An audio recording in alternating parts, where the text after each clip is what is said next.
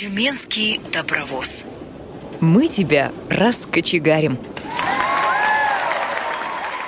Здравствуйте, дорогие друзья! С вами Тюменская студия «Радио ВОЗ». У микрофона Ирина Алиева. Сегодняшний эфир необычный. Во-первых, мы выходим в записи. А во-вторых, эту программу мы посвящаем не деятельности Тюменской региональной организации ВОЗ, а представляем вашему вниманию интервью с известным видеоблогером. Его зовут Артем Иванов. На его канале который, кстати, называется «Добродушный сантехник», более 150 тысяч подписчиков. Летняя пора ассоциируется не только с туризмом и отдыхом, но и с ремонтом. Наверняка каждый мужчина хоть раз в своем доме устранял сантехнические неполадки. Да и женщины иногда в этом принимают непосредственное участие. Поэтому мы уверены, что информация, которую вы сегодня услышите, будет полезна каждому. Интервью у Артема возьмет мой коллега, а по совместительству муж Артур Алиев.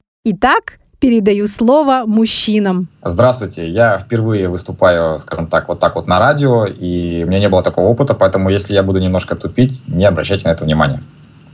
Образование у меня техническое, я радиомонтажник на самом деле, то есть никакой связи с сантехникой у меня, в общем-то, нет по образованию. В сантехнику я пришел совершенно случайно. Раньше я работал в рекламе, директором по рекламе у меня было там человек 40, за которых я отвечал за всю работу.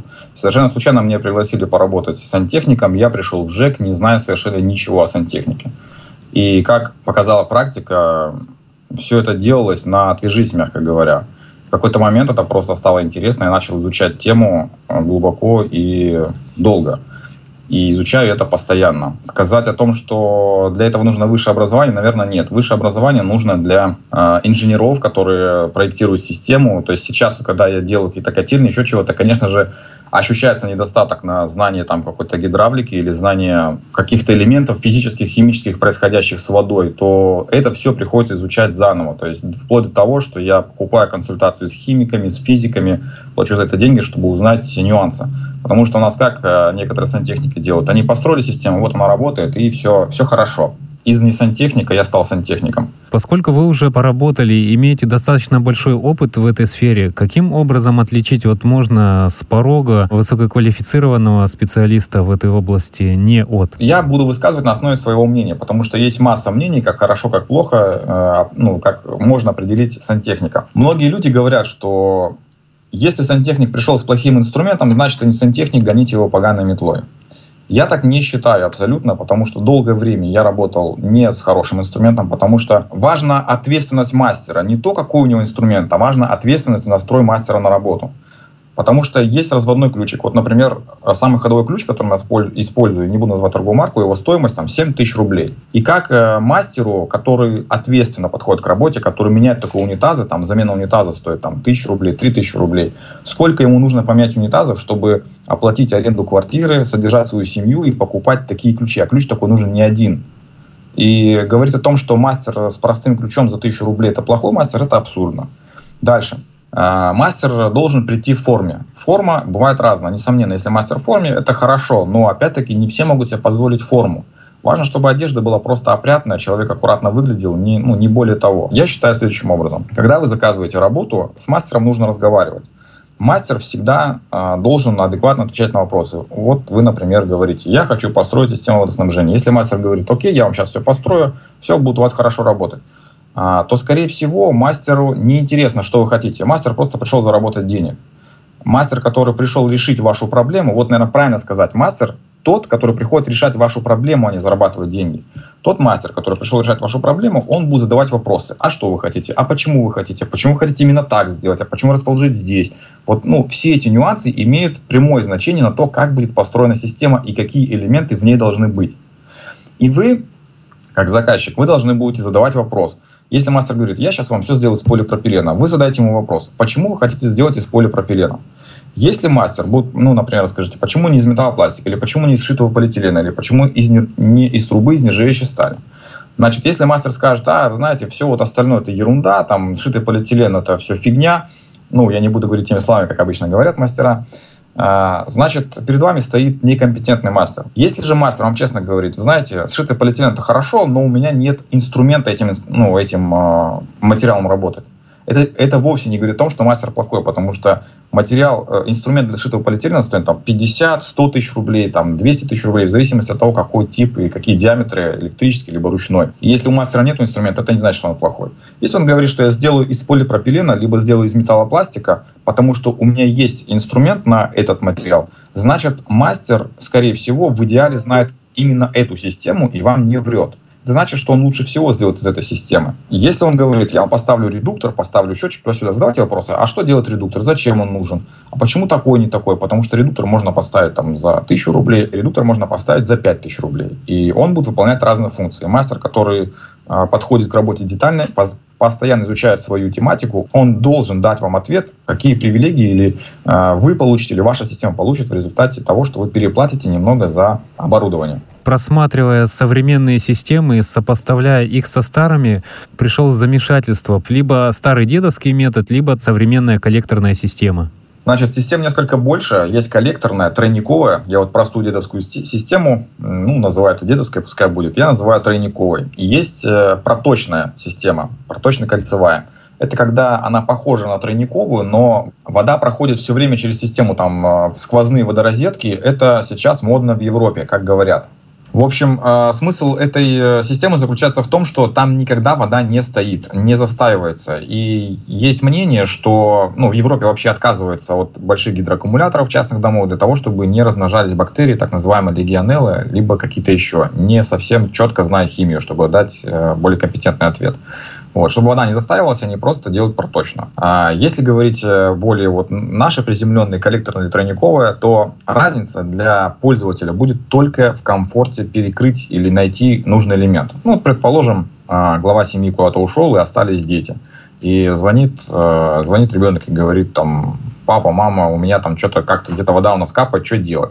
И вам придется объяснять, например, вот, пойди там под раковину, где капает, выяснять. С одной стороны, можно сказать, что вот там вот в санузле есть кран, просто перекройте его, либо есть там краник на этом коллекторе, номер такой-то, перекройте его, перекрой его, и все как бы. Здесь коллекторная разводка нужна только для удобства, чтобы вам было удобно в одном месте. Здесь все краники, здесь фильтры, здесь счетчики, весь узел в одном месте. Если вы сделаете тройниковую разводку, она значительно дешевле. И Тройниковая разводка это то же самое, что и коллекторная, только есть так называемый вытянутый коллектор. У вас а, труба горизонтальная, от, откуда берутся отводы воды, она большего диаметра. Нужно для того, чтобы не было перепадов по давлению и по температуре. То есть, чтобы не было такой ситуации. Вы пришли в душ мыться, кто-то открыл смеситель в соседнем помещении, там в санузле или на кухне, у вас сразу же падает давление. Там либо вас обливает холодной водой, либо вас обливает горячей, потому что давление упало.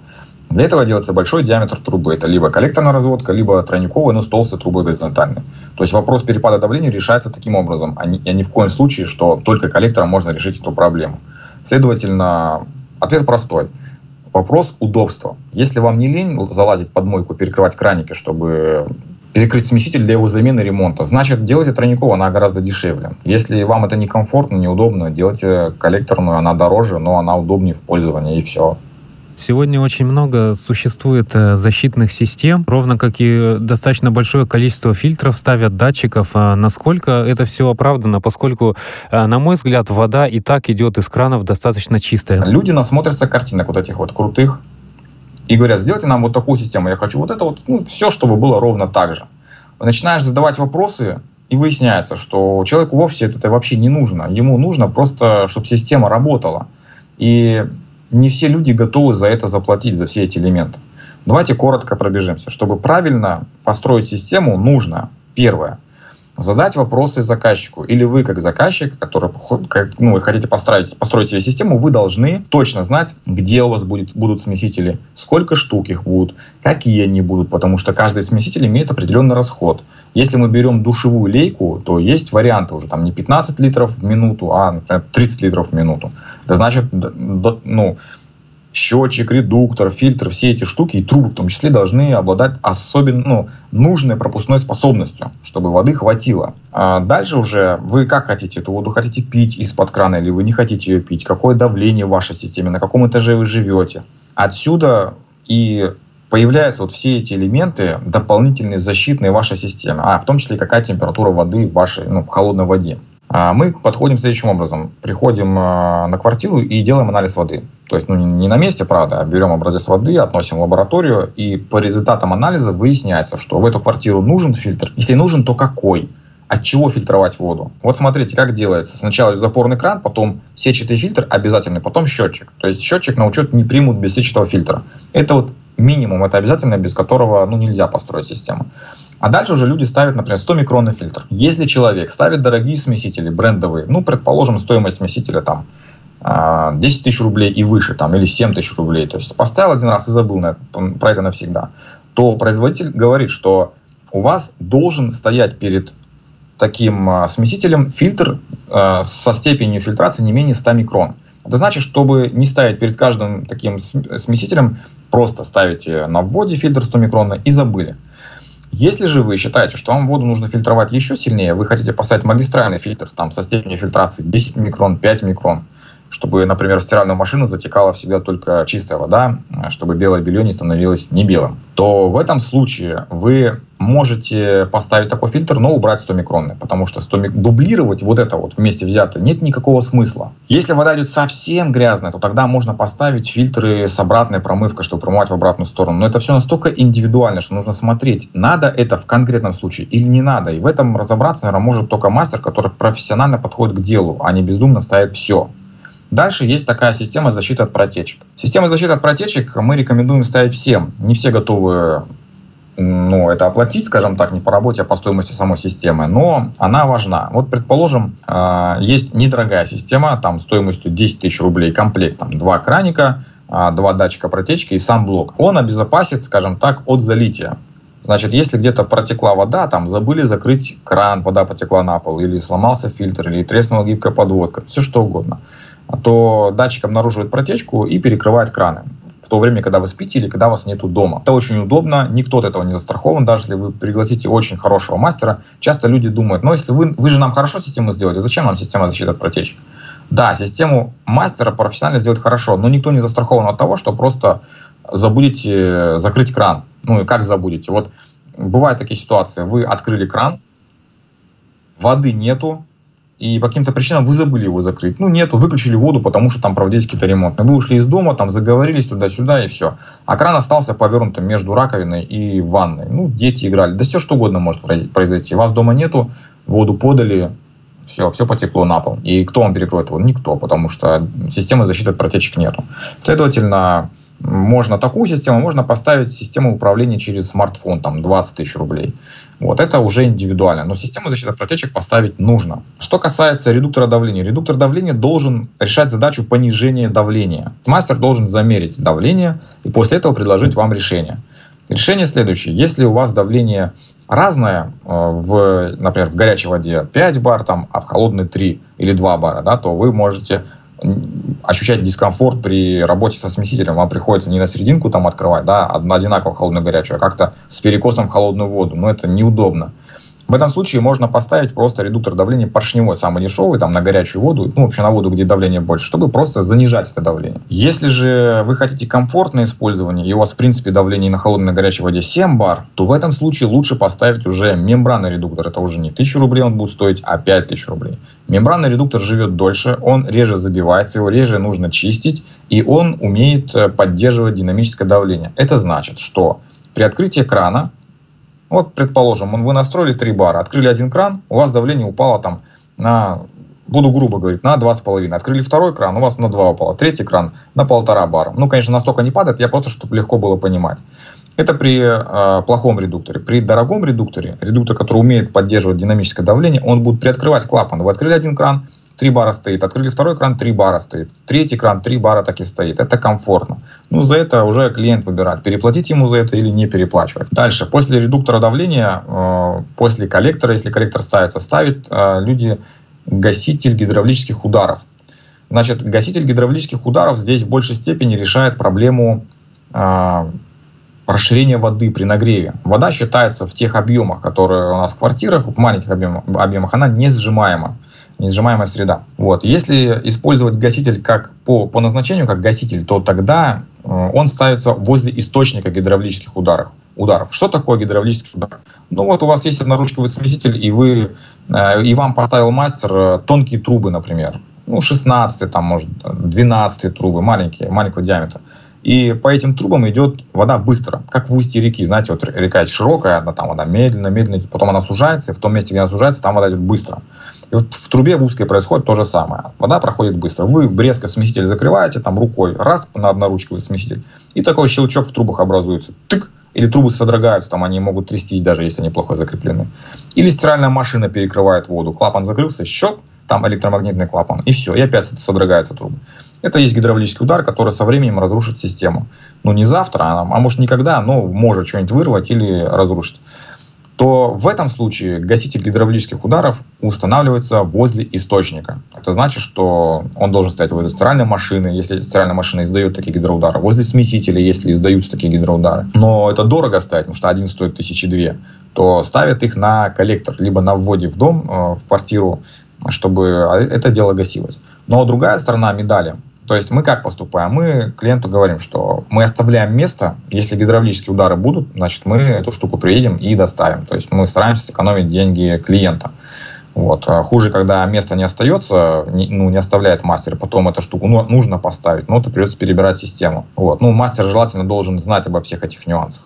Далее, если мы гаситель гидравлических ударов устанавливаем э, как, как компенсатор э, расширения воды, то в этом случае нужно понимать, нужен он здесь или нет. Потому что в разных квартирах ситуация совершенно разная. Одно дело, когда у вас холодная вода, приходит а, температура там 4-7 градусов, а, когда на трубах образуется конденсат, то в этом случае, конечно же, такую штуку лучше поставить. Лучше поставить не пружинную, а поставить резиновую, там, в которую, ну, не резинка, там EPDM, но я по-простому говорю, э, накачивается воздух насосом обычным и поддерживается давление в этой, чтобы она компенсировала это расширение. Вот. А если у вас, э, ну, вода зашла 7 градусов, и она со временем остывает и нагревается до комнатной температуры, там, до 20-25 градусов. Следовательно, ну, как бы давление в системе возрастет, и слабое место какое-нибудь может быть, ну, что-то может вырвать, как говорится. Вот. А если у вас э, вода заходит изначально комнатной температуры, бывает это в многоэтажных домах, где вода прошла через все этажи, нагрелась она на технических этажах, на чердаках, и у вас вода уже 20 градусов,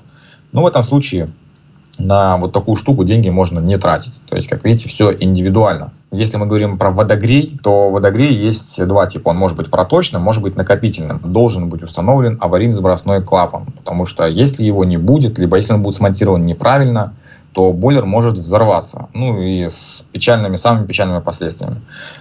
И этот клапаночек, он что делает? Давление нагрев... ну, вода нагревается, давление возрастает, и через этот клапаночек стекает излишнее давление, сбрасывается. Он рассчитан на 6 бар. Давление там 6,1, все, он открылся, водичка слилась. Ну, либо на пол, либо в трубочку, в зависимости от того, как э, сделал мастер. Вот в этом случае многие, мы тоже предлагаем людям поставить расширительный бак специальный. Он э, размера как трехлитровая банка, но чуть побольше. Где-то рядом с баком, с бойлером, то есть куда-то он где-то располагается. Ну, размер этого бака зависит от объема, собственно, самой емкости, где нагревается вода, от бойлера. Вот. И вода, которая расширяется, она поступает вот в этот гидроаккумулятор. Она там как бы туда поступила, потом давление упало, она сузилась. И вот там вот она танцует. И сбросной клапан не сбрасывает воду лишний раз. То есть все эти элементы, они индивидуальны, в том числе и крепеж. Можно фильтр магистральный поставить на штатный крепеж, и этот фильтр будет болтаться. Нет ничего страшного, что он болтается. Он будет болтаться только тогда, когда вы будете его откручивать. Но он такой не жестко будет, да, вы можете его пошевелить. Но в целом он в системе стоит и стоит, ничего страшного. Но можно взять и купить определенный крепеж, там а, две штучки, одна стоит 400 рублей. Все, вы закрепили, он жестко, вы его можете только ломом свернуть, можно, ну, можно будет, либо согнуть его, этот фильтр, но он будет жестко стоять. И так крепится вся система. И каждый крепеж, там, если квартиру мы делаем, на, на один такой крепеж можно потратить 10 тысяч рублей. И уже клиент решает, надо ему такой крепеж, или поставить на обычные клипсы, на стандартно, чтобы это все держалось, но э, он не собирается по этой системе лазить и наступать на нее ногами. Вот каждый элемент, он э, в системе обоснован, если мастер вот реально знает, для чего это ставится, и он вам объясняет, что это нужно для того, чтобы решало такую проблему. Плюсы и минусы труб. То есть на сегодняшний день известно мне, по крайней мере, это медь, металлопластик, э, шитый полиэтилен. Есть полимерные системы, есть металлические. Если система полимерная, то у нас самый недорогой – это полипропилен. Дальше идет металлопластик, это полимерная труба, сшитый полиэтилен, полимерная труба, И ПВХ-труба, ХПВХ, тоже полимерная труба. Для холодной воды, для загородных домов есть еще ПНД-труба. Вот уже 5 полиэтилен низкого давления. Это 5 вариантов. Металлические трубы – это медь, которая может быть на пайке реализована, может реализована быть на цанговых соединениях, то есть ключами просто закручивается, не нужен никакой дополнительный специальный инструмент. И есть э, пресс-соединение на меди, то есть три, тремя вариантами прессуется медь. Есть нержавеющая труба. Нержавеющая труба гладкая, которая соединяется пресс-соединениями, как и медь. И есть гофрированная нержавеющая труба. Мы ее часто используем, где нет возможности загнуть полимерную трубу, или нужно сделать э, гибкую подводку более надежную, если мы не можем в продаже найти хорошую гибкую подводку для смесителя или там для бачка унитаза. А, и есть э, ну, гофрированная нержавейка, это типа Кафулсо, либо Нептун. Э, сделали, разработали ее, насколько мне известно, в Южной Корее для сейсмически активных мест. То есть, если вы живете в Сочи и вас там иногда потряхивает дома, то лучше сделать из нержавеющей гофрированной трубы. Тогда это все играет как-то и ничего не сломается, вода не прорвет. Хотя, в принципе, полимерные трубы, они тоже не, ну, играют лучше, чем железные. И есть стальные трубопроводы. Это вот, как вы говорите, дедовский способ. А, дедовский способ крепится несколькими вариантами. Это сварные соединения, это резьбовые соединения и пресс-соединения. Тоже прессуется такой машиной и все. Вот такие трубы есть. Следовательно, из чего будет построена ваша система, зависит от мастера. Я бы рекомендовал так. Есть разные соображения, соображения у людей. Те, кто хочет пластик, тот ставит пластик. Те, кто хочет металл, ставит металл. Следовательно, вам нужно определиться. Если вы не против пластика, то в принципе можно систему устроить из пластика, если это система водопровода. Если это система горячей воды или отопления, то здесь зависит от температуры. Мы не ставим полимерные системы, а, где температура более там, 75 даже 80 градусов. Ну, 80 это уже край на самом деле. Потому что максимальная рабочая температура любой полимерной трубы это там 90-95 градусов. И срок службы при определенном давлении у них очень сильно сокращается. Поэтому, что касается системы отопления э, в котельной, например, в загородном доме, то, несомненно, там все должно быть сделано из металла, а уже из котельной а, через специальное устройство это отправляется там, с температурой 70 до 75 на радиатор. Либо там э, понижается еще температура для теплых полов. Почему такая температура? Потому что, ну, вообще, чем ниже температура, тем лучше для системы, в принципе. Там 60 градусов, 55 градусов. Тогда, во-первых, вы, случайно докоснувшись до батареи, вы не обожжетесь.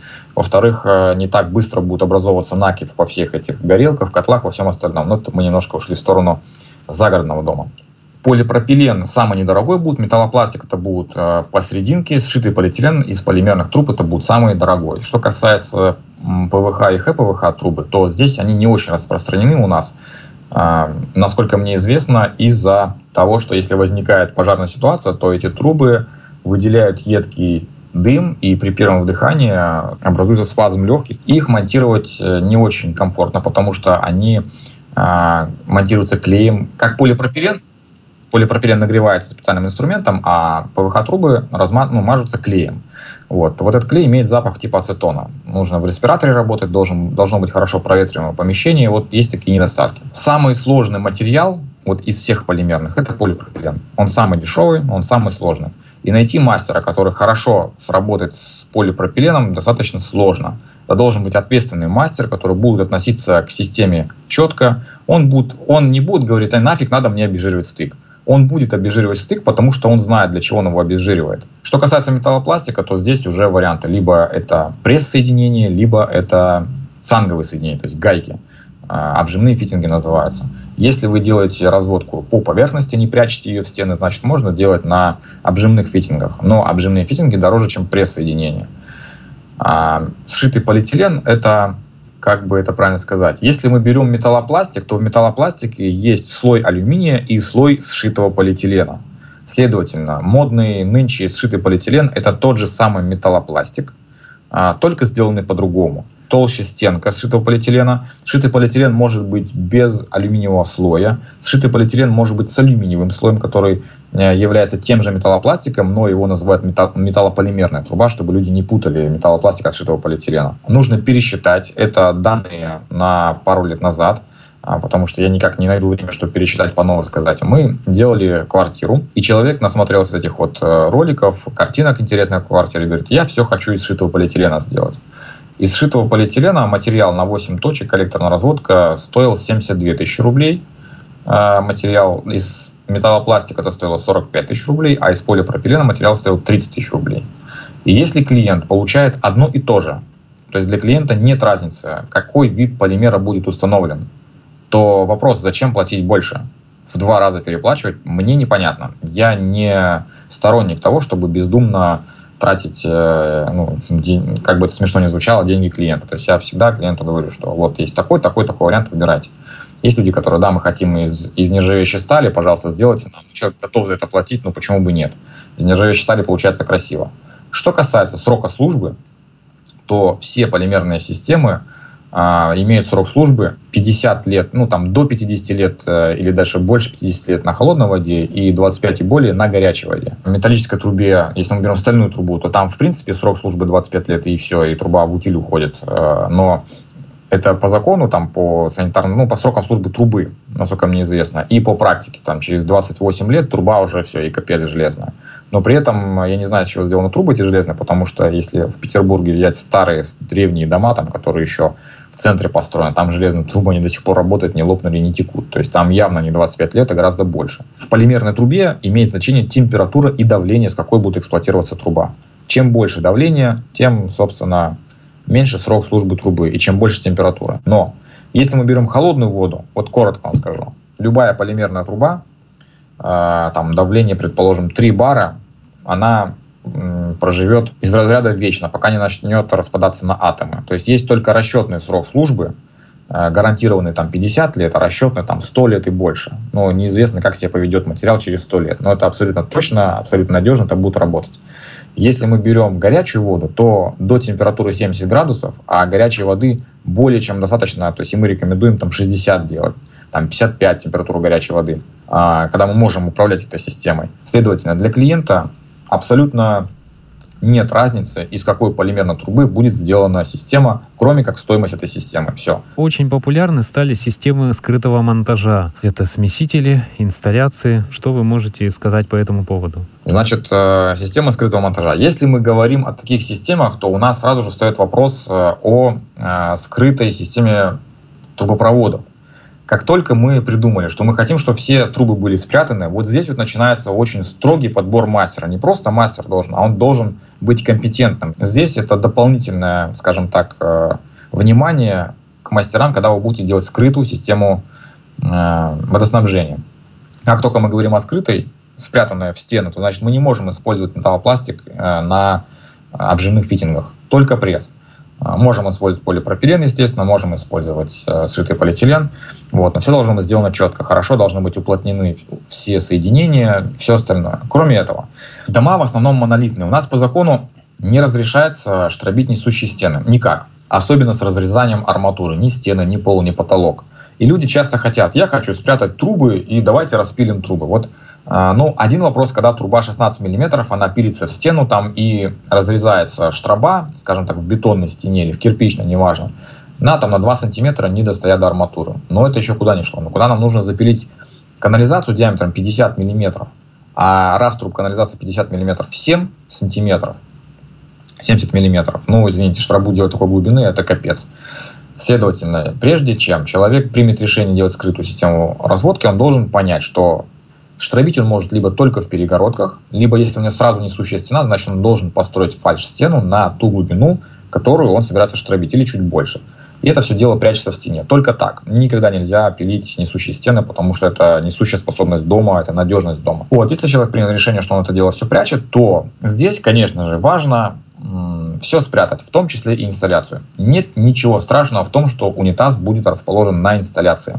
А многие боятся, когда не знают. Э, конечно, это нормально, что человек не знает и беспокоится, как это будет работать. Все очень просто. Если это квартира, вот важный момент э, – это общие коммуникации. Новые дома многие строятся так, что есть общий коридор, в общем коридоре шкаф, в этом шкафу там стоят все счетчики, редукторы и трубки заходят в дом. Все там, все стояки проходят в коридоре. Вы вся квартира делаете, что хотите. Вот что, что угодно делаете. А если трубы проходят через вашу квартиру, так называемые стояки, вот в этом случае стояки зашивать нельзя. Ну, то есть, в принципе, можно их зашить, но вы должны понимать, что по закону вы должны предоставить доступ к общим коммуникациям в любой момент времени. Вот пришли сантехники ночью, говорят, течет, капец, нужно посмотреть. А у вас стена зашита. И что? Поэтому лучше делать так, чтобы доступ к стоякам был. Это значит, что короб вы, вы если построили из плитки, вы зашили все в короб, ну, сделайте стояки надежно, вот, но если вдруг, не дай бог, пришлось, у вас там пару коробок плитки где-то на балконе или в гараже лежат, чтобы можно было это дело разобрать и построить дело, ну, это все по новой. Потому что через 5 лет, скорее всего, в продаже эту плитку вы не найдете. Либо сделать так, чтобы этот короб разбирался. Так вот, э, почему я это сказал? Это касается инсталляции. Над инсталляцией вы можете разместить все фильтры, все эти коммуникации и зашить это дело в люк и на уровне инсталляции, скажем так, сделать стенку до потолка. А над, над ней у вас уже такой скрытый люк, нажимаете на эту стенку, она открывается, и там у вас либо ваши коммуникации, либо полочки. Унитаз у вас висит на стене, и вам легче убирать пол. То есть пол протереть под унитазом, у вас меньше занимает места, у вас не виден бачок, вам не нужно на, на бачке пыль протирать под бачком. То есть вот это вот все оно спрятано, этого не видно. Думать о том, что инсталляция сломается, что с ней делать, ну не сломается. Вы не покупайте инсталляцию за 2000 рублей, но купите нормально там за 10. Uh, инсталляцию ТЦ, инсталляцию Viega, Hansgrohe, ну любую uh, хорошую инсталляцию. Размер кнопки, которую вот вы видите, она как раз таки такой размер ее нужен для того, чтобы в эту кнопку можно было залезть и достать оттуда водозаливную и водосливную арматуру. Починить ее, либо заменить. То есть доступ к арматуре вы будете иметь. Не значит, что вы зашили и забыли. Инсталляцию ставить э, я рекомендую, если вы хотите более эстетичный внешний вид. Что касается смесителей, то они тоже э, можно поставить скрытого монтажа просто тело смесителя и будет меняться это вот жалко, что нельзя показать, как это выглядит, попробую объяснить. А, у вас просто торчит ручка из стены, одноручковый смеситель, и эту ручку двигает там вправо-влево, горячая холодная вода, вы управляете э, температурой воды, открываете ее, закрываете. И также из стены торчит излив на раковину, то есть просто трубка, которая, из которой вытекает вода вы тело закопали там в этой в стене, и все. Это не значит, что если он поломается, все, проблема настанет. Нет, это значит, что вот ручка, там что может поломаться? Уплотнительные колечки могут выйти из строя, там подтекать начнут. Ну, сняли этот излив из стены, заменили уплотнительные колечки, поставили обратно, все опять это работает. Перестал работать картридж должным образом. Вот картридж это штука, которая открывает, закрывает воду. Сняли ручку, открутили, сняли картридж, пошли купили новый картридж, вставили, все, у вас опять все работает. То есть тело, которое смонтировано в стене, важно, чтобы его смонтировали правильно. Оно монтируется один раз на весь срок службы этого здания. Если мастер адекватно подобрал вам систему, материал труп и все остальное. Что касается смесителя душа, то э, там есть варианты либо такой же смеситель, как я вам сейчас описал, тело туда монтируется, либо монтируется типа как от Гроя э, зелененькие такие штуки, iBox их называют. Есть и от, от, ну, есть разные производители. Вот, но принцип у них один. Монтируется туда тело, такое круглая штучка, вот, и, в, и в ней четыре отверстия. Э, это универсальная система, из которой можно смонтировать вообще все, что угодно. Таких штучек можно поставить 10 штук. Можно сделать гидромассаж, можно сделать все, что угодно. Это как конструктор Лего. Вообще вся сантехника современная, как конструктор Лего. Нужно только знать, что, куда, зачем. И это тело прячется в стене, а дальше, что вы на это тело поставите, будет зависеть от того, что вам нужно. Вы можете поставить распределитель, который будет отправлять воду на следующий iBox, который будет расправлять, ну, отправлять воду на гидромассаж, например. Вы можете поставить туда смеситель. Смеситель вы можете поставить простой, либо смеситель с термостатом. То есть все что угодно. И это можно в любой момент времени менять. Ну, вам надоел дизайн или вам хочется другой смеситель, сняли его, пошли купили другой, вставили в этот же iBox. А, то есть система скрытого монтажа – это комфорт, э, это, как говорят, дорого-богато. То есть это красиво, удобно, вот, но стоимость этого решения достаточно высока, то есть выше, чем обычная система. В общем, уважаемые радиослушатели, если у вас позволяют средства, ставьте системы скрытого монтажа и будет вам счастье. Проблема такая, все мы поставили, все у нас круто, все работает, но в какой-то момент Вода не уходит, дурно пахнет из раковины, и некоторые не знают, с какой стороны подойти. У нас образовался засор. Как его устранять? С чего вообще начинаем? Почему случаются засоры? Первое, нужно взять как золотое правило. Следить за тем, что вы сливаете, особенно в унитаз. Приходилось чистить канализацию, когда забивается труба выводящая, и в конечном итоге все, что сливает верхние этажи, вытекает из унитаза на первом этаже. Приятного мало. Поэтому первое, внимательно смотрите, что вы сливаете. Второе, и, наверное, это было бы первым, наверное, это самое важное, это правильно построить систему канализации. На унитазах э, не допускаются уголки 90 градусов, либо отвод 90 градусов, который плавный, либо если нет отвода, то тогда 2,45 ставится в горизонтальной плоскости. Что касается кухни, ситуация ровно такая же. Не допускается уголки 90 градусов, потому что кухня – это место, где трубы забиваются очень быстро. Все, если эти правила соблюдены, э, то вероятность того, что и соблюден уклон канализации, то вероятность того, что она забьется, ну, равняется нулю. Но тем не менее, если такое случилось, э, смотря что забилось. Есть вариант простой, называется вантус.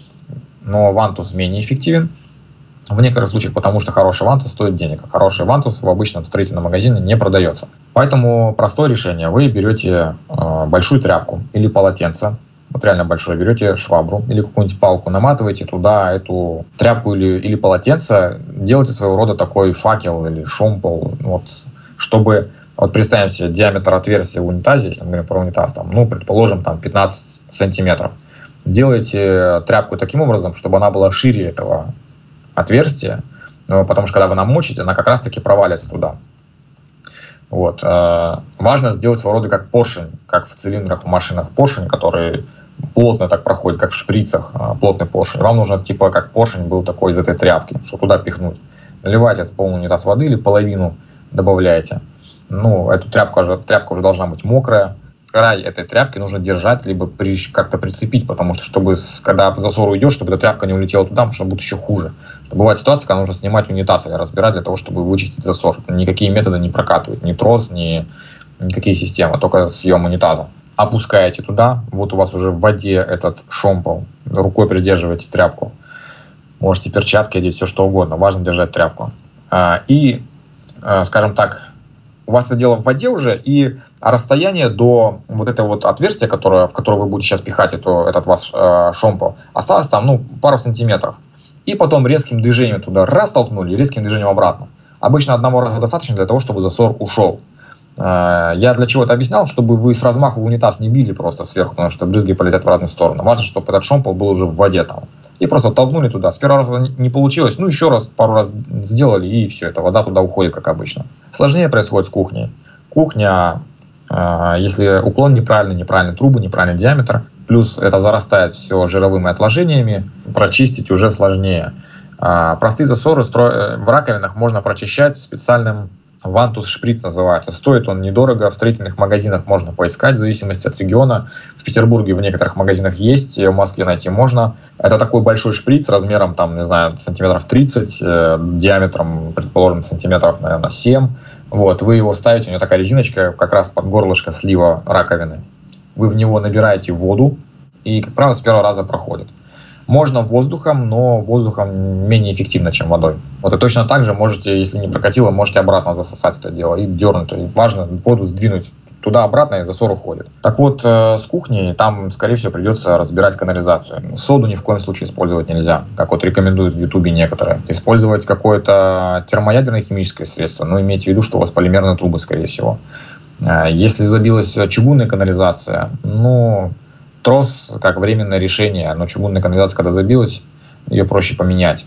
Проблему ее прочистить, потому что там зарастает так наглухо все, что капец. Приходилось чистить ровные участки трубы, когда чистить можно только жесткой арматурой.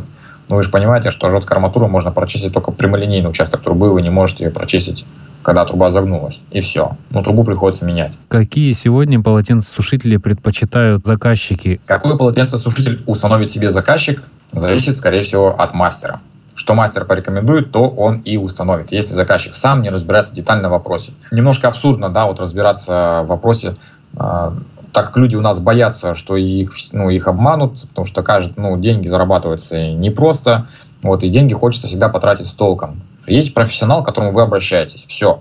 Задача профессионала вам все объяснить, как, что и почему. И поэтому, возвращаясь к первому вопросу, мастер вам скажет, какую сушилку поставить в вашем случае лучше. Объясняю ситуацию. Московские коллеги, э, многие, отказываются от водяного полотенцесушителя, потому что происходит какая-то магия. То есть на стыках подключения нержавеющего полотенцесушителя к системе резьба стальная отгнивает. Это дело протекает, поэтому они их убирают и ставят электрические полотенцесушители. А у нас в Петербурге такой проблемы нет. Нержавейка стоит, ничего не разрушается. У меня у самого стоит нержавеющий полотенцесушитель, все хорошо, работает, нет никаких проблем. Но в Петербурге обратная ситуация с медью. Медь мы в квартирах не ставим категорически, потому что регламентированный срок службы меди 50 лет, по факту на 12-15 лет она разрушается. Просто становится такой трубой, что можно пальцами ее сжать просто на, ну, распадается на атомы. В Москве такого нету. Поэтому лучше проконсультироваться с мастером, который знает место, в котором он работает. Ну, какую сушилку, сушилку вам установить. Если у вас штатно уже установлен полотенцесушитель, значит вы за него будете платить. То есть вам каждый месяц будет приходить счет за гигакалории, который потребляет полотенцесушитель. Чтобы вам за него не платить, вам придется идти, там, делать проект, то, что вы отказались, комиссия, фигисия, это ну, долгая работа, если есть возможность, занимайтесь этим, если есть время, если есть э, знания, как это делать. Что у вас сушилки нету, тогда ставите электрический и все. Электрический потребляет совсем немного.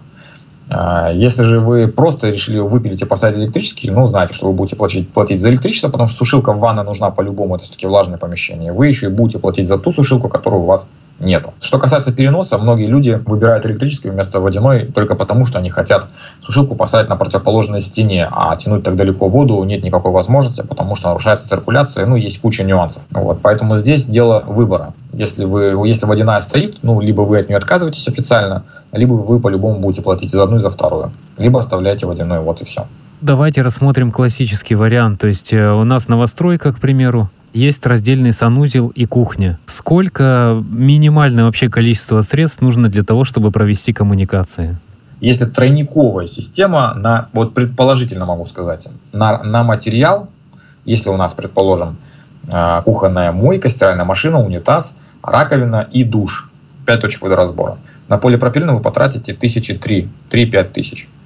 На сшитый полиэтилен вы потратите ну, 15 тысяч, наверное, вот так вот на все эти штуки, потому что на, на металлопластик вы потратите тысяч 10, наверное, потому что если мы берем полипропиленовый уголок 90 градусов, он может стоить, например, 10 рублей, то такой же уголок из металлопластика стоит 200 рублей, а из сшитого полиэтилена он будет стоить 600 рублей, плюс э, надвижная гильза еще 70 рублей. Вот из этого складывается стоимость системы. А труба у всех примерно одинаково стоит, там 140 рублей за метр, что полипропилен, что металлопластик, что сшитый полиэтилен. Ну, я очень сильно утрирую, ну, примерно, потому что если мы берем полипропилен, то лучше использовать армированный полипропилен. Он несколько дороже, чем обычная труба. Нужно понимать, что у полипропилена достаточно большое линейное удлинение. А уже какие будут элементы стоять, кроме самой трубы, это какие краны, а, какие редукторы, какие счетчики. Но счетчик можно купить там за 300 рублей, можно купить за 1200 рублей. От этого и складывается стоимость всей системы.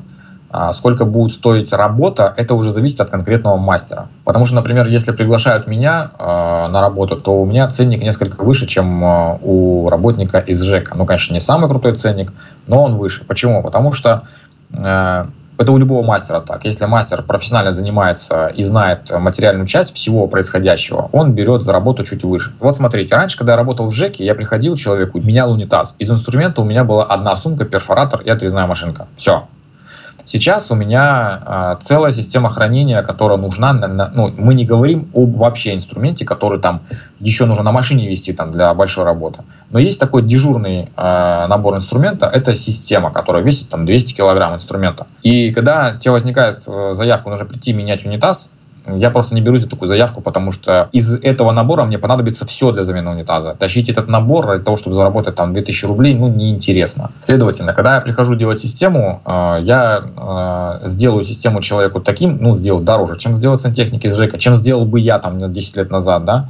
А, но при этом э, у нас есть гарантия на систему от 5 лет. То есть мы ее построим, а, и если вдруг, то есть у нас, как бы, мы говорим 5 лет, но по большому счету, если человек обращается там через 10 лет, мы в любом случае выезжаем, смотрим, что происходит. Поэтому любой ответственный мастер, он сделает это дело а, хорошо, он будет а, стремиться решить проблему, а не заработать денег. Стоимость работы будет зависеть только от э, компетенции или компетентности мастера. Один сделает разводку он за 3000 рублей, а другой за такую же разводку сделает там ее за 10 тысяч рублей, но при этом она будет хорошо закреплена, там не будут стоять лишние детали и так далее и тому подобное. А, недавно Билл Гейтс презентовал совершенно новый унитаз, которому не нужна канализация. Скажите, пожалуйста, вот по вашему мнению, сколько понадобится лет, чтобы подобное устройство стояло у нас дома? Долго, потому что стоимость этого унитаза достаточно высока. Люди у нас покупают унитазы за 2000 рублей. Большинство, 2-3 тысячи рублей. Люди не готовы покупать унитаз там, за 15 тысяч, 10 тысяч, даже за 7 тысяч рублей. Очень мало людей покупает унитазы такой стоимости. Конечно, те, кто живут там в больших городах, они, да, они покупают такие, они могут себе позволить. У нас есть такие клиенты, но основная масса людей все-таки такие дорогие унитазы не покупают. Поэтому сказать, когда появится унитаз Билл Гейтса в каждом доме, ну, наверное, никогда. Дорогие радиослушатели, вы уже, наверное, поняли, что современная сантехника – это целая наука. Ну а если у вас остались вопросы, а они наверняка остались, Заглядывайте на канал Артема Иванова, который называется «Добродушный сантехник». Подписывайтесь на канал и ставьте лайки. Благодарим всех за внимание. До новых встреч! Тюменский добровоз. Мы тебя раскочегарим.